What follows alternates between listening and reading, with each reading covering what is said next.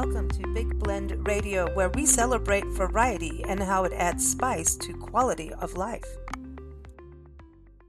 To the stars through difficulty. That is the Kansas State motto. Welcome to the Big Daily Blend here on Big Blend Radio. Today we're going to be shining the light on the Sunflower State, Kansas. Kansas was admitted to the Union as our 34th state back on January 29, 1861. Of course, you know its song, Home on the Range, where the deer and the antelope play. And we do know the state for its sunflowers and its prairie lands. Oh my gosh, driving through is beautiful. In fact, Nancy and I have been through Kansas quite a few times, either j- driving on the Jefferson Highway Trail or going from Colorado down south. And um, I have to tell you, we've seen some of the most spectacular sunrises over the prairies. And the prairies are cool. They're so full of life, so much bird life. And of course, you know, those sunflowers, they're feeding the birds too. In fact, speaking of the prairies, Kansas uh, is known for being home to tall grass prairie, uh, which is also a national preserve within our National Park Service. It's also home to part of the Santa Fe Trail, the Pony Express Trail, the Lewis and Clark Trail. We'll get into all of that in a little bit. Now, if you look on a map, uh, you'll see that uh, Kansas is right in the middle of the Midwest, and it is bordered to the east by Missouri. In fact, Kansas City, uh, Missouri, and Kansas City, Kansas are right next to each other, and you can drive back and forth and never really know which state you're in, uh, but they really do share quite a bit of fascinating history. South of Kansas is Oklahoma. If you go to the west, again, there's Colorado. Like I was telling you, Nancy and I like to drive from Colorado through Kansas when we're heading south.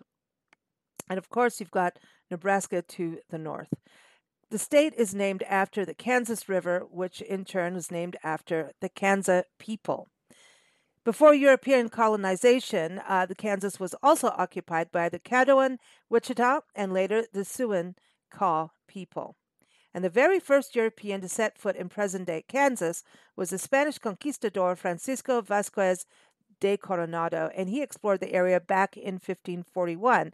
In fact, right outside Dodge City, there is a park dedicated to him, and we'll touch on that. And it's also part of a trail. Again, um, we're into trails here.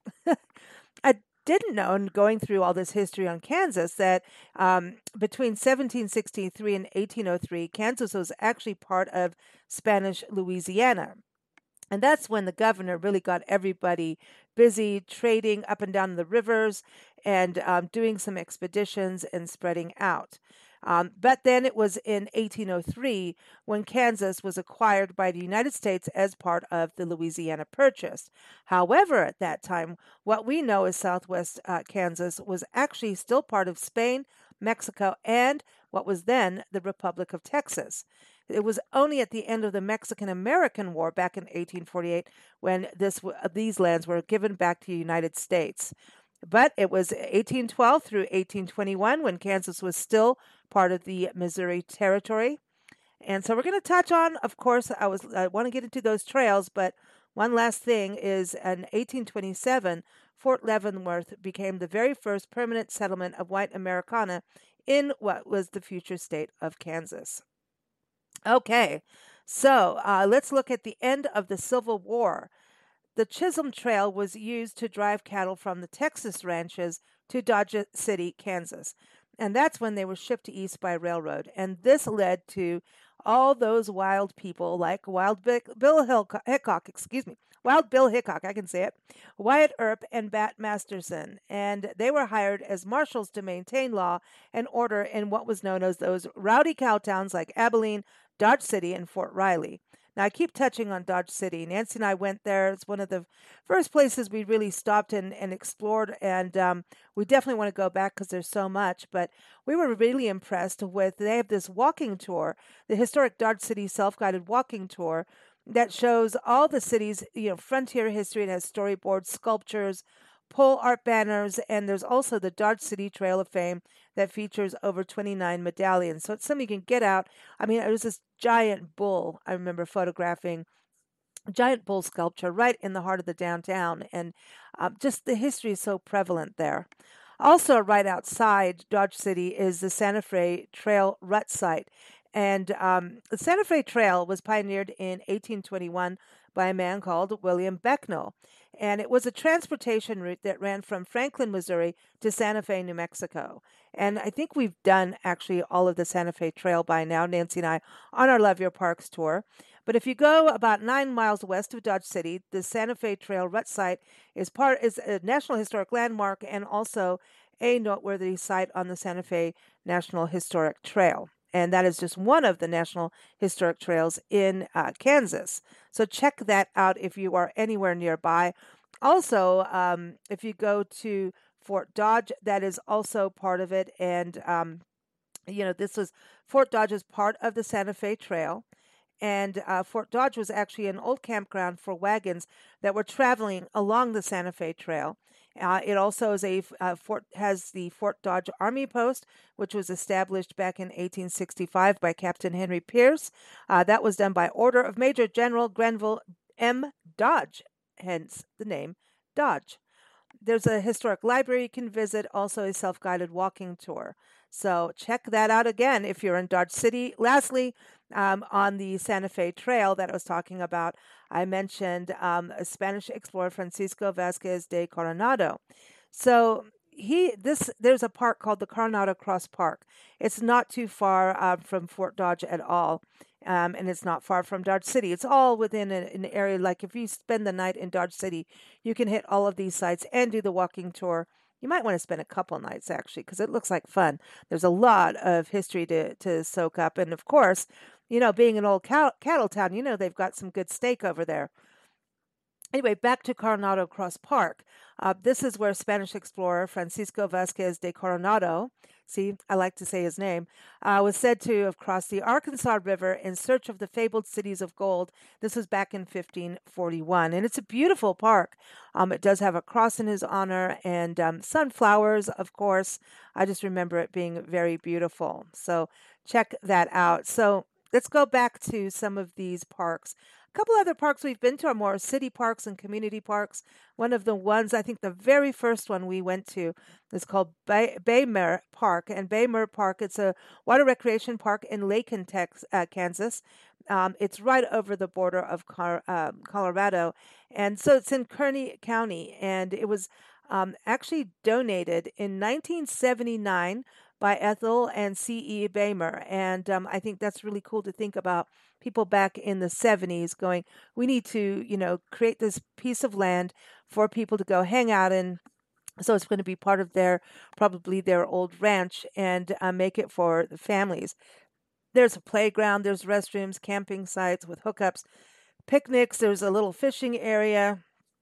It's dog friendly and it's beautiful. We saw the most amazing sunrise and sat and had our little breakfast on the road um, out there. I mean, and, and you know, the little town of Lake, and it's little, but here's this magical little park that people can go hang out in and a lot of bird life. It was beautiful. Beautiful sunrise there, too. Another uh, park we went to is in Garden City. It's a six acre um, park and this is really again another community park it was called uh, the a harold long park and we visited that and you know, it was just great to see so many people out on the trail again very early in the morning. But let's not forget these community parks. When you're on a road trip and you need to get out and stretch your legs, these parks are fantastic for it, often with gazebos where you can have a picnic and uh, watch the birds and watch people going on their morning or afternoon walks and be part of that.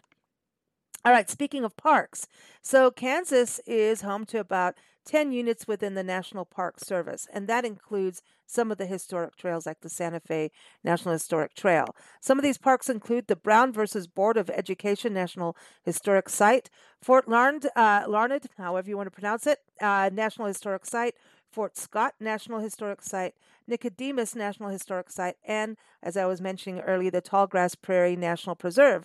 So, as you can see, a lot of history um, in this area. However, the uh, state is also home to four national wildlife refuges and um, the grassland, one national grassland, and uh, over 26 state parks. That number can fluctuate um, because parks always come and go. And that's why we do the tour so that hopefully you'll know about these parks and go visit and protect and preserve them. I want to get to the historic trails and highways, my favorite part of Kansas, other than the prairies. and the sunflowers. Um, and the art, by the way, Kansas City, you got to think about jazz, you got to think about all the artists from the Midwest. Um, it's, it's a huge, huge uh, piece of what Kansas is about. But Kansas is on historic Route 66. Uh, that byway uh, really goes through the southeast corner of the state, and um, it's the original Kansas portion uh, is found in the what's known as the Ozark Plateau. So check that out. If you're going to be riding through Kansas, you may want to hit and get your kicks on Route 66 but there's another highway that Nancy and I have been actively traveling, and that is the Jefferson Highway. This was a highway started in 1915 by the editor of Better Homes and Garden magazine, connecting Winnipeg, Canada, all the way down to New Orleans uh, in Louisiana. And right now, this highway is going on this huge revival, and it's so exciting to be part of.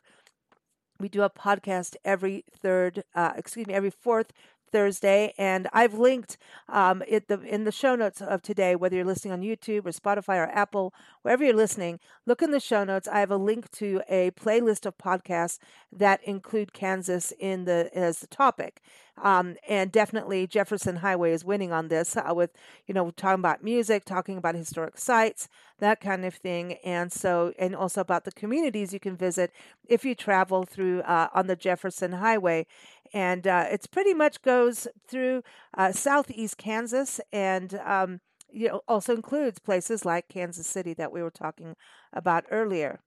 Some historic trails, just like the Santa Fe National Historic Trail, that traverse the state of Kansas, include the Pony Express National Historic Trail. How can you not love that? The Oregon National Historic Trail. That's really huge about the people's migration uh, across going west. Pony Express, as we know, the Pony Express riders delivering mail before the telegraph service came in.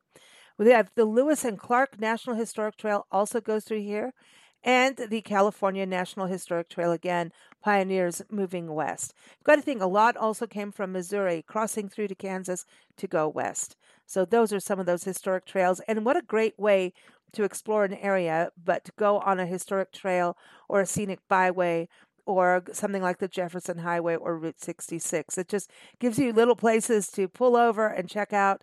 And uh, I think these highways really are part of our pop culture and part of our tourism history, uh, road trip history, if you will, of America.